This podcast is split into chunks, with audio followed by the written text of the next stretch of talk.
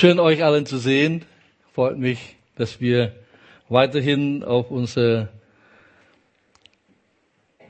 Predigt Worship Teil 7. Der Titel heute lautet Das größte Hindernis der Anbetung.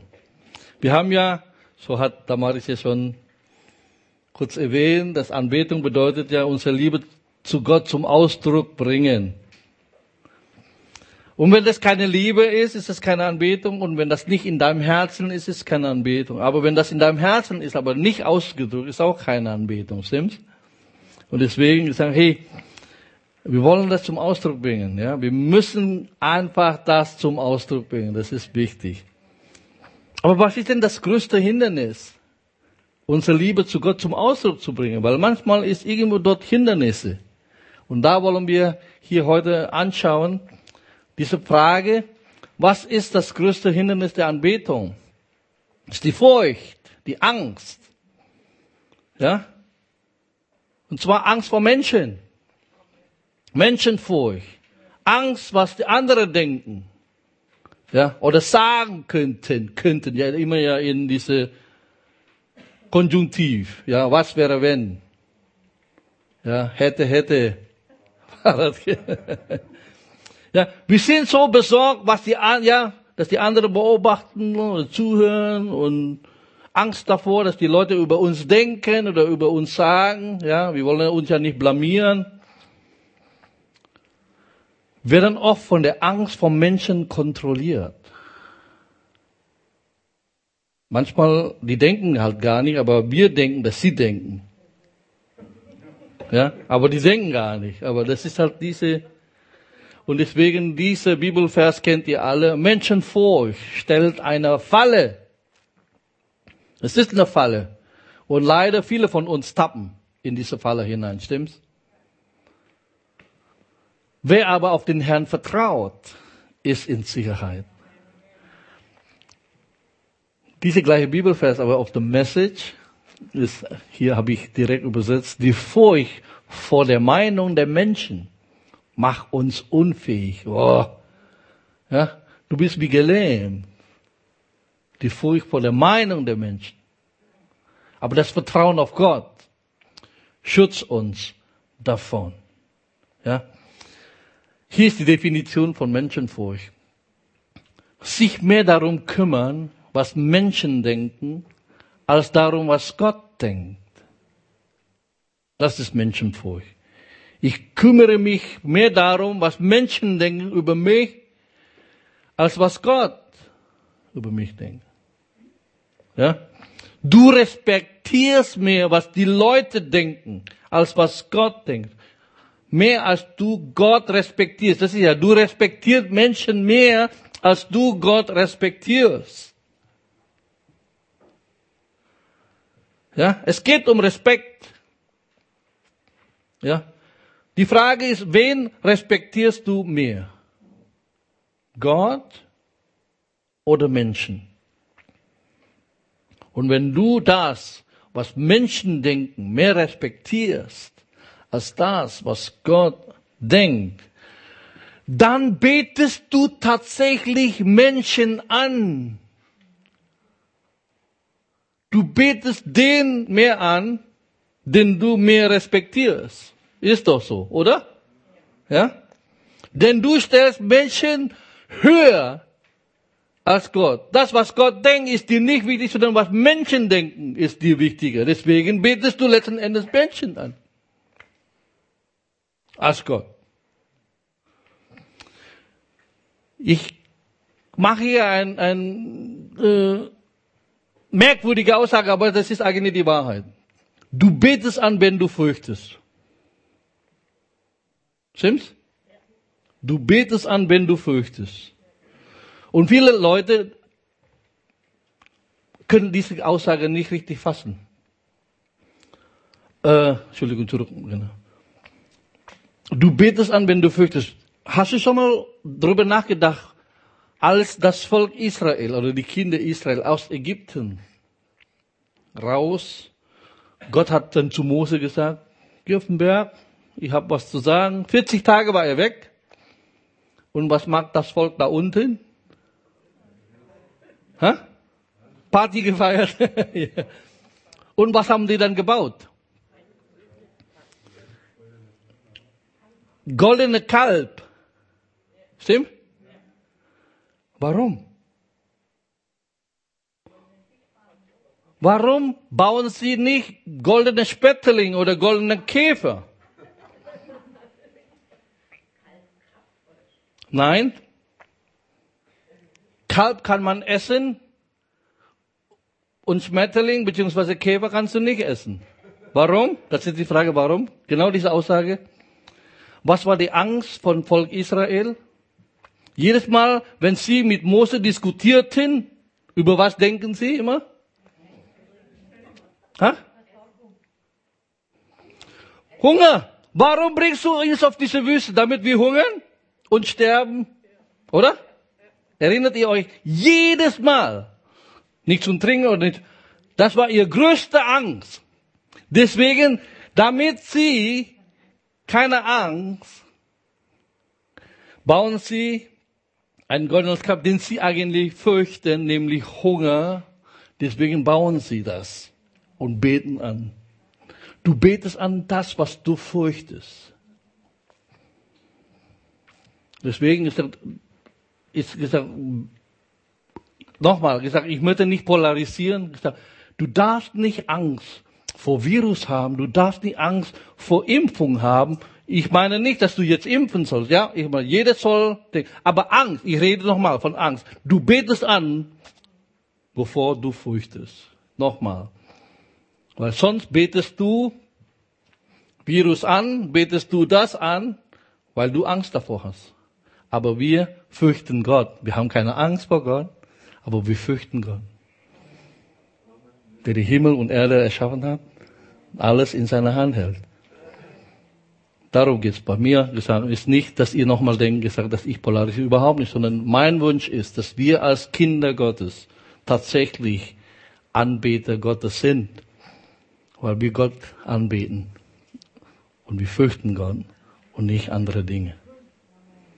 Das ist die Wahrheit. Wir fürchten, ja, das größte Hindernis, unsere Liebe zu Gott zum Ausdruck zu bringen, ist die Angst, Furcht vor Menschen, Menschenfurcht. Zweite Frage, was verursacht diese Angst? Was verursacht die größte Hindernis der Anbetung? Was ist die Wurzel von Angst? Ja, wie kam Angst in die Welt? Gehen zurück wieder auf Adam und Eva, stimmt's? Und sie hörten die Stimme Gottes des Herrn, der im Garten wandelte, als der Tag kühl war. Und der Mensch und seine Frau versteckten sich vor dem Angesicht Gottes des Herrn hinter den Bäumen des Gartens. Da rief Gott der Herr den Menschen und sprach, wo bist du? Und er antwortete, ich hörte deine Stimme. Eigentlich, die hören Gottes Stimme nicht mehr, weil ihr Geist ja tot ist. Ich, ich höre deine Krach.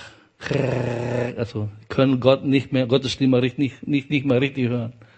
Hörte nur deinen Krach im Garten und fürchtete mich. Denn, das ist ein wichtiger Punkt, ich fürchtete mich, denn ich bin nackt. Darum habe ich mich verborgen. Steht hier. Ja? Sie verstecken sich in der Gegenwart des Herrn oder vor der Gegenwart des Herrn. Und das ist ja das Gegenteil von Anbetung, stimmt's? Weil, was sagen wir immer Anbetung? Anbetung ist ja gesagt, komm in sein, seine Gegenwart mit Freude. Du gehst hinein in die Gegenwart Gottes. Komm in sein Haus, komm in seinen Vorhof mit Lobpreis, Psalm 100 und so weiter und so. Und hier machen sie genau das Gegenteil, nämlich sie rennen weg. Interessant. Sie rennen weg, anstatt rein in die Gegenwart Gottes. Ja. Sünde kam in die Welt und, kam, und, und Angst kam in die Welt hinein. Sie taten genau das Gegenteil von Anbetung. Ja. So, die größte Hindernis für Anbetung ist Angst. Angst davor, was die Leute denken und so, aber Angst vor Ablehnung. Und dann, Adam und Eva haben gesündigt und die erste Reaktion war Angst. Ja? Und was verursacht Angst? Sünde, sagen wir also. Es gab ja keine Angst vor der Sünde, stimmt's? Die, die wandelte mit Gott und kühles Abends, richtig tolle Gemeinschaft mit Gott und reden und Gemeinschaft, Austausch. Und dann kam da und dann diese Angst vor Gericht, diese Angst vor Gott kam als Sünde in die Welt hineingekommen. So. Was verursacht Angst? Okay, Sünde. Habt ihr schon mal gedacht, okay, dann sündige ich halt nicht mehr. Ja, so einfach geht das nicht, ne? Also, okay, dann sündige ich nicht mehr. Aber wenn ich diese Bibelvers hier anschaue, es muss etwas dazwischen kommen, bevor Angst. Und fürchtete mich, denn ich bin nackt. Und was kommt vor Angst? Scham. Schäme mich so. Schäme mich. Und durch Scham ist dann die Angst. Ja? Kann ich dann sagen, so, dass zwischen Sünde und Angst liegt Scham. Sünde verursacht Scham und Scham verursacht Angst. Sünde verursacht Scham und Scham verursacht Angst. Ja? Diejenigen, die kleine Kinder haben oder Enkel, ja, als sie noch klein waren. Kinder sind sowas von unbekümmert. Ja? Und sie haben kein Schamgefühl, sie nackten was? Äh, sie laufen nackt rum, nackig rum. Volle Freude und Lachen und einfach, ne? Ist, warum? Weil aber, solange sie nicht wissen, dass etwas gibt, wofür sie sich schämen sollen, dann gab es kein Scham, gab es keine Furcht. Und dann, wie gesagt, hier Sünde kam und verursacht Scham. Und Scham verursacht Angst. Und wenn wir uns schämen, werden wir wirklich Gott nicht anbeten können. Schämen uns vor Gott und dann da ist so wie eine Blockade. Du kannst Gott nicht. Warum? Weil eine Trennung zwischen dir und Gott gibt. Ja, peinlich. Oh, es ist mir so peinlich weil wir uns schämen. So, es gibt biblische Ausdrücke in der Bibel, denen wir als Kirche hier folgen. Ja, das müssen wir wirklich verstehen, stimmt's? Das machen wir. Was in der Bibel steht, machen wir. Ne? Ich verstehe, dass äh, die Ausdrücke unserer Liebe anders ist, weil du anders gestrickt bist. Aber diese biblische Ausdrucksformen ist so klar in der Bibel, ja wenn die Bibel sagt, erhebt eure Hände im Heiligtum und betet Gott an, dann erhebt die Hände im Heiligtum und betet Gott an. Ja? Lass mich klarstellen. Es heißt nicht, wenn das mit deinem religiösen Background übereinstimmt. Je nachdem, wie du geprägt bist. Ja, es gibt Leute, die von der Kirche geprägt oder von dieser Bewegung geprägt. Es ist mir Schnuppe. Was steht in der Bibel? Wenn die Bibel sagt, erhebe deine Hände, es ist ein Befehl, dann machen wir das. Und das diskutieren wir nicht, sondern wir sagen, machen wir. Wenn du nicht machen willst, kannst du mit dem Auto dich beschweren, nicht bei uns, aber hier machen wir das, was in der Bibel steht, fertig. Ist okay. Ich hoffe, dass ich nicht jetzt euch vom Kopf stoße, aber wir wollen Gott mehr gehorchen als Menschen. Ja? Weil ich sag, wenn du das nicht machst, dann gehorchst du Gottes Wort nicht. Darum geht's. Aber es geht ja um Gehorsam. Ne? Oder Angst, was die Leute denken. Wir haben keine Angst, was die Leute denken. Wir wollen Gott gehorsam sein und tun, was er sagt. Ja, aber wie tief verwurzelt sind wir? Ich weiß nicht, was ich schon mal gesagt, als ich zum ersten Mal das konfrontiert wurde, weil in der Kirche, wo ich aufgewachsen war, gab sowas nicht. Wir saßen so, wir haben ein Gesangsbuch, alle Hymnen, alle Hymnen, die wir singen, kenne ich alles, deswegen liebe ich auch Hymnen. Aber gab es keinen Ausdruck, also entweder stehen oder sitzen, aber Hände heben, tanzen, klatschen, all, alles was nicht. Und dann, äh, ich kann mich noch erinnern, als ich dann in eine Gemeinde kam, wo alle, alle heben die Hände. Ich war die Einzige, die nicht. Und dann, als ich dann versuche, meine Hände hochzuheben, es war so schwer. Obwohl alle die Hände heben. 5000 Leute die Hände heben. Ich war die einzige gefühlt nicht die Hände heben. Ne? Und es war mir so peinlich und scham. Ich dachte, also was denken die anderen, wenn ich meine Hände hebe? Und das müssen wir mal vorstellen. Alle Hände die heben, nur ich nicht. Ich habe ja schon mal erzählt, ne? es gibt ja unterschiedliche äh, äh, Formen. So, ne? Das ist so Art, wie man Hände heben. So, es gibt so hier kleine Fernseher und große Fernseher. Hände heben. Es gibt die Leute, die so, so Sod so, ne? die haben immer so immer Arm hier in Hände. Und dann gibt's die, meistens bei den Frauen so diese Putz. Hände heben. Und manche äh, Glühbirne wechseln. Gibt's die Rocky. Touchdown. Formel. Nur Spaß beiseite. Also die unterschiedliche Formen von Hände heben. Das ist schön. Aber ist mir egal. Hauptsache, ja, du bringst es zum Ausdruck. Ob so ist, so ist. Bring das zum Ausdruck, wie du denkst. Aber Hauptsache vom Herzen. Amen. Keiner, keine, ja, kein Scham, keine Furcht, weil wir von Gott geliebt sind. So, was überwindet das größte Hindernis der Anbetung? Was überwindet Angst? Was überwindet Scham? Ja? Scham lässt uns Angst davor, was andere denken. So, wenn Angst vor Ablehnung das Problem ist, was ist dann die Lösung? Was besiegt es? Nochmal, wenn Angst vor Ablehnung das Problem ist, was besiegt es? Die Annahme, ne? Die Annahme. Die gute Nachricht ist, wir sind bereits von Gott angenommen. Ein Amen hier dann wirklich sehr angebracht. ja? Hier ist das Problem, was wir denken. Erst wenn ich gut genug bin, dann werde ich von Gott angenommen. Was ja nicht stimmt ist, was ja falsch ist. Ja? Weil du kannst nicht gut genug sein, um angenommen zu werden von Gott. Geht nicht. Sondern das, was Jesus Christus bereits am Kreuz für uns getan hat, das ist die Grundlage. Und deswegen lesen wir Epheser 1, Vers 3. Gepriesen sei der Gott und Vater unseres Herrn Jesus Christus. Er hat uns gesegnet mit ein bisschen Segen. Nein, mit jeder geistliche Segnung in der Himmelswelt in Christus. Vergangenheitsform ist eigentlich schon geschehen, ja? Present Perfect ist es. Er hat uns gesegnet. Es ist schon erledigt, ist fertig. Und dann noch, wie er uns in ihm auserwählt hat und vor Grundlegung der Welt, das ist schon lange her. Vor Grundlegung der Welt, dass wir heilig und tadellos vor ihm sind, in Liebe.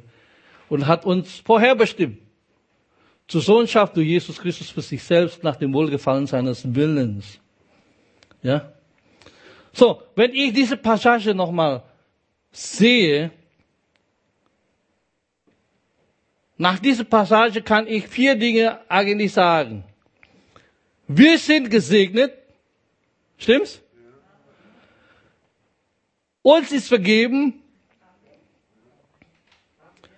Wir sind in seine Familie aufgenommen adoptiert und wir sind angenommen in Christus. Halleluja. Ja? Nochmal. Nicht, wenn ich erst richtig mache. Es ist schon geschehen. Auf, die Grund, ja, auf der Grundlage, was Jesus Christus für uns getan hat. Nochmal. Wir sind gesegnet. Uns ist vergeben. Wir sind in seiner Familie aufgenommen und wir sind angenommen. Dann gibt es kein Scham oder keine Furcht. So deswegen gibt es nicht dazwischen. Und viele Leute möchten immer versuchen, ne, hey Leute, entweder Gnade oder Werke. Dazwischen gibt es nicht. Entweder du nimmst an das, was Jesus Christus für dich getan hat, oder du musst alles erarbeiten. Oder? Nochmal äh, zum Preis seiner Herrlichkeit, Vers, Vers 6. Epheser 2. Denn aus Gnade seid ihr errettet, gerettet durch Glauben. Und das nicht aus euch, Gottes Gabe ist es. Nicht aus Werken. So die Betonung ist nicht aus Werken, damit niemand sich rühmt. Ja? Was du tun musst, ist das anzunehmen, was Jesus für dich getan hat. Ja? Du bist nicht durch Glauben gerettet. Weil sonst wäre Glaube auch eine Werke. Aber was lehrt die Bibel? Aus Gnade, nicht aus Glauben. Aus Gnade, durch den Glauben. Das ist ein riesen Unterschied. Du bist gerettet aus Gnade, durch den Glauben. Deswegen, und dann ein der tollste Bibelvers hier, Römer 11, Vers 6. Wenn aber durch Gnade, so nicht mehr aus Werken, sonst ist Gnade nicht mehr Gnade. Ja, du kannst nicht beides machen, entweder oder. Ja? Gnade ist umsonst und Werke muss man sich verdienen. Sagen wir so, wenn es umsonst ist, kann, nicht, äh, kann man das nicht verdienen. Sonst ist Gnade keine Gnade. Und ja, es gibt auch einen Haken. Wenn das wirklich hier, wenn das Verdienst ist, dann kann es nicht umsonst sein. Ist logisch, sagt Paulus hier. Entweder oder. Entweder du nimmst das oder du nimmst das. Ja? So, lass uns mal jetzt ein Vote, ein Voting machen. Wir hier. Wollt ihr durch Gnade oder durch Werke gerettet werden? Alle, die durch Gnade, Hände hoch.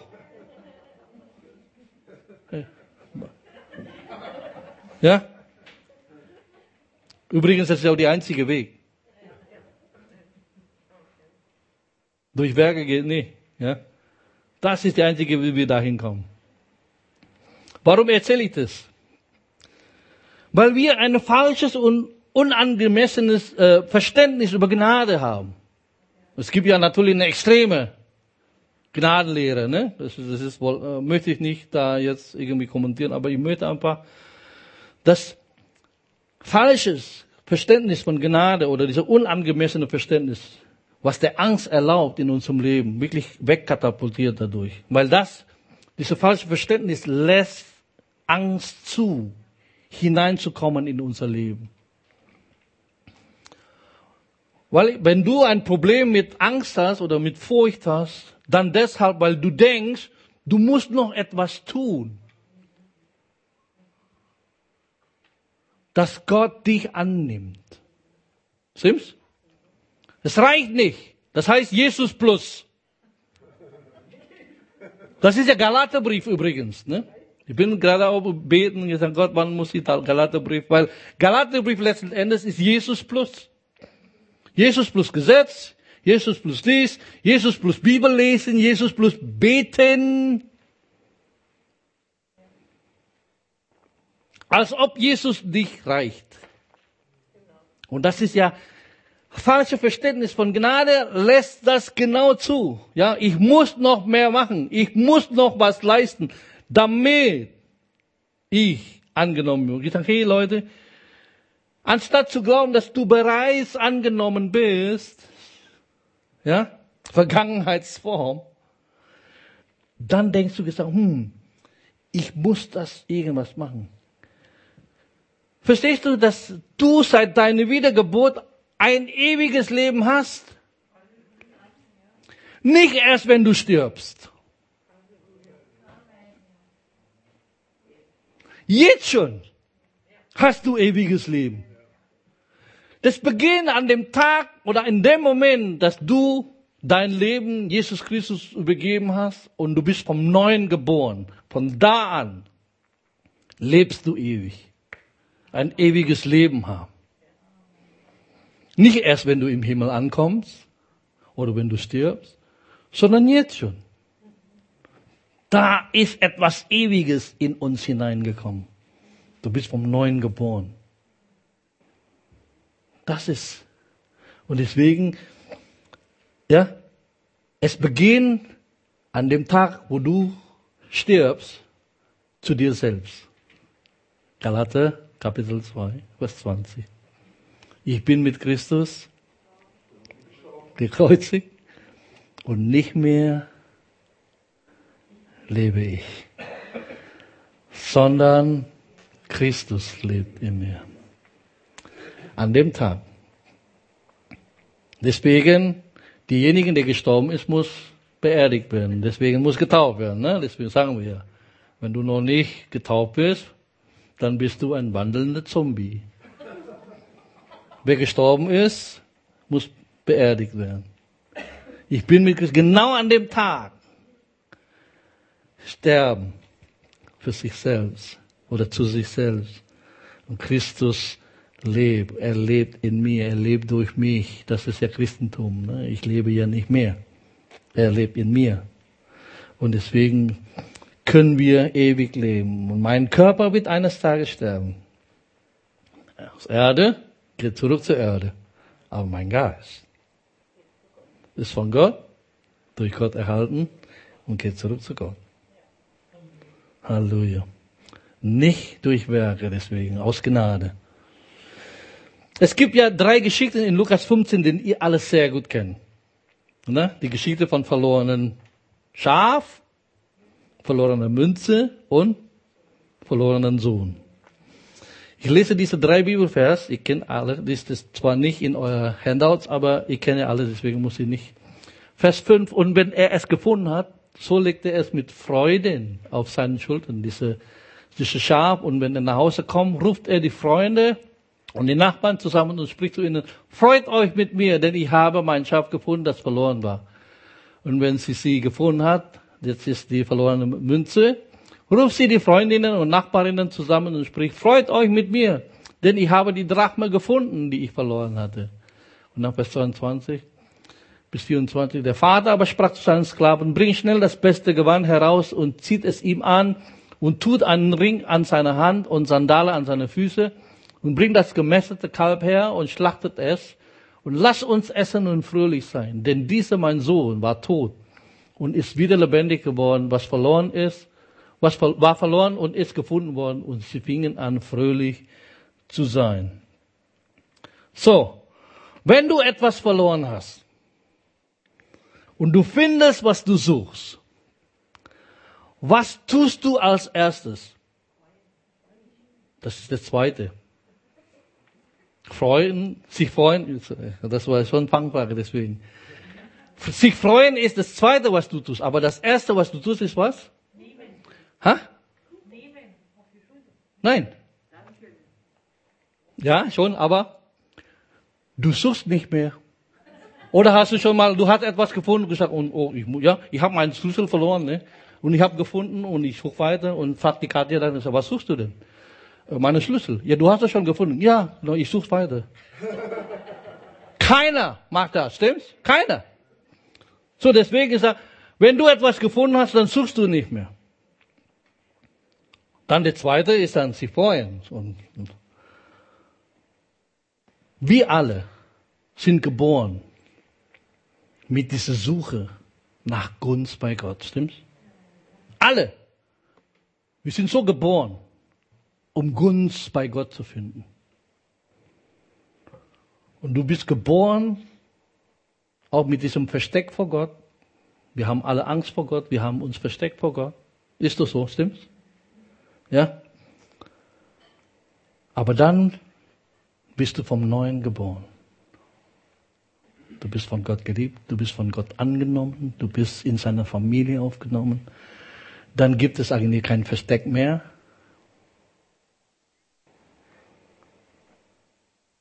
und gibst Freude und so weiter und du bist an, angenommen. Normalerweise muss ja die Sucherei eigentlich aufhören. Oder? Und warum sage ich das? Der Grund, warum einige von uns uns nicht freuen können, weil du nie aufgehört hast zu suchen. Könnte sein, wenn du weiter suchst, dann freust du dich. Erst wenn du gefunden hast, dann freust du dich, weil du hörst auf zu suchen. Und deswegen die Idee, warum manche von uns nicht freuen können, ist, weil wir immer noch am Suchen sind. Wo wir eigentlich aufhören müssen zu suchen, weil wir gefunden haben, wonach wir suchen. Bitte sing dieses Lied von U2 nicht. And I still haven't found what I'm looking for. Du hast gefunden, was du gesucht hast. Besser gesagt, er hat dich gefunden. Er hat sie gefunden, er muss dich nicht mehr suchen, er hat dich auf seinen Schulter nach Hause mitgenommen. Ja, hat dich im himmlischen Regionen versetzt, sitzt mit Christus zu Rechten des Vaters, gesagt, was willst du denn mehr? Und wenn du dich nicht freuen kannst, dann weiß ich auch nicht. Weil hier, ja, wie gesagt nochmal, wir wurden auf diese Suche nach Gunst von Gott geboren. Und glaub mir, du hast sie, du hast diesen Gunst vor Gott gefunden. Ja, du hast sie durch Jesus Christus. So deswegen, wenn Gottfried oder damals Micha, vielleicht irgendwann mal Micha wieder und ich euch auffordere im Worship, gesagt, lass uns aufstehen, lass uns freuen und Gott anbeten. Dann sagst du, ja, lass uns frohlocken, lass uns jubeln, lass uns Gott anbeten. Ja? Denn ich habe Gunst gefunden bei Gott. Deswegen kann ich mit aufgedecktem Angesicht, mit Freude, mit Freimutigkeit zum Thron der Gnade kommen. Ich muss mir nicht dücken und Angst haben, sondern wie ein kleines Kind, nackig, zu seinem Papa rennen nach dem Baden und ihm einen guten Nachkuss geben und sagen, danke, ich liebe dich. Und so können wir zu Gott laufen. Weil wir haben etwas gesucht und wir haben das gefunden. Oder besser gesagt, Gott hat uns gefunden. Und wir hören jetzt auf, nach etwas zu suchen. Oder vielleicht, einige von uns können immer noch nicht uns freuen in Anbetung oder bei Gott, weil du es immer noch versuchst, das zu verdienen. Anstatt alles, was Jesus am Kreuz für dich getan hat, völlig ausreichend ist. Du willst noch dabei was leisten. Habe ich ja gesagt, manchmal, wenn du in Anbetung siehst, kommt ja dieser kleine Affe bei dir auf deine Schulter und flüstert etwas in den Ohren. Ja, du kannst Gott heute nicht anbeten. Ja? Gott ist nicht so happy mit dir. Ja? Du warst nicht so artig diese Woche. Ja? Du hast nicht Bibel gelesen, du hast nicht gebetet. Hey, ich ermutige, ja, keine Leistung, aber Bibel lesen und beten ist, ist was Schönes, was Gutes. Aber trotzdem gesagt, hey, selbst wenn du die ganze Woche nicht gebetet hast und Gott nicht gesucht hast und nicht Bibel gelesen hast, du bist immer noch begünstigt, du bist immer noch begnadigt, du bist noch voller Liebe von Gott angenommen, dir ist vergeben, stimmt's? Oh, das ist ein bisschen schwach hier. Bis auf Jürgen kommen alle in den Himmel. Oder? Stimmt? Wir sind alle begnadigt und geliebt von Gott. Und deswegen sagen, hey, wir müssen nicht jetzt Jesus plus. Ob du Bibel liest oder nicht Bibel liest, hat mit deiner Errettung nichts zu tun. Das ist nur, du sagst, ob du dann ein starker Christ oder nicht starker Christ zu tun. Ja, also, wer nicht ist, dann ist er schwach. Aber deswegen sage ich, du bist angenommen aufgrund dessen, was Christus für dich getan hat. Das ist es. Und deswegen möchte ich euch ermutigen, da du all diese Wahrheit, das, was wir gerade gelesen haben, geliebt, angenommen, dann darfst du eigentlich aufhören mit Suchen. Du darfst dich freuen in der Gegenwart deines Vaters, ihn anbeten, das zum Ausdruck zu bringen. So, was sagt der Heilige Geist zu dir durch diese Botschaft? Wenn du merkst, Vielleicht äh, im Hintergrund kurz äh, irgendeinen Film oder nicht einen Film, eine Musik, einfach, dass wir zur Ruhe kommen. Wenn du merkst, dass du immer noch am Suchen bist, dass du merkst, du versuchst, äh, Gottes Gnade zu verdienen, das ist jetzt wirklich die Zeit, dass du aufhörst. Sondern jetzt rennst du zu Gott. Nochmal gesagt, alles, was Christus für dich getan hat, dass du das jetzt annimmst.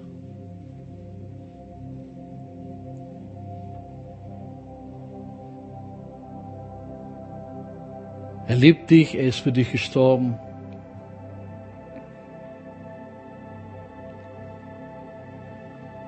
Und sein Werk ist vollbracht, es reicht.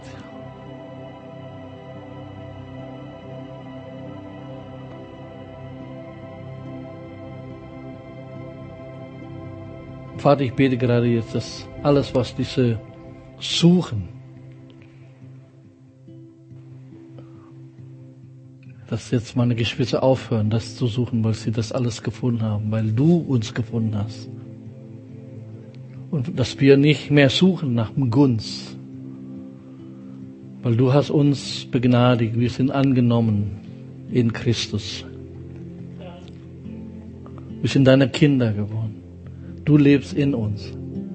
Deswegen, wie in Hebräerbrief sagt, dass wir mit Freimütigkeit zum Thron der Gnade laufen können und rennen können. Wie dieses kleines Kind, der nackig sogar zu seinem Papa rennen kann, ohne Scham, ohne Furcht. So bete ich gerade jetzt, dass alle Scham, alle Furcht besiegt ist, entlarvt ist, sodass deine Kinder wirklich sich freuen können, zu dir rennen können, ihre Liebe zum Ausdruck bringen können. Und somit ich wirklich meine Geschwister jetzt segnen. Danke, Herr, für dein Reden, für dein Wirken. Danke für Gnade, die wir in Christus haben. In Jesu Namen. Komm, lass uns Jesus einen Applaus geben und ihm danken für seine Gnade. Halleluja.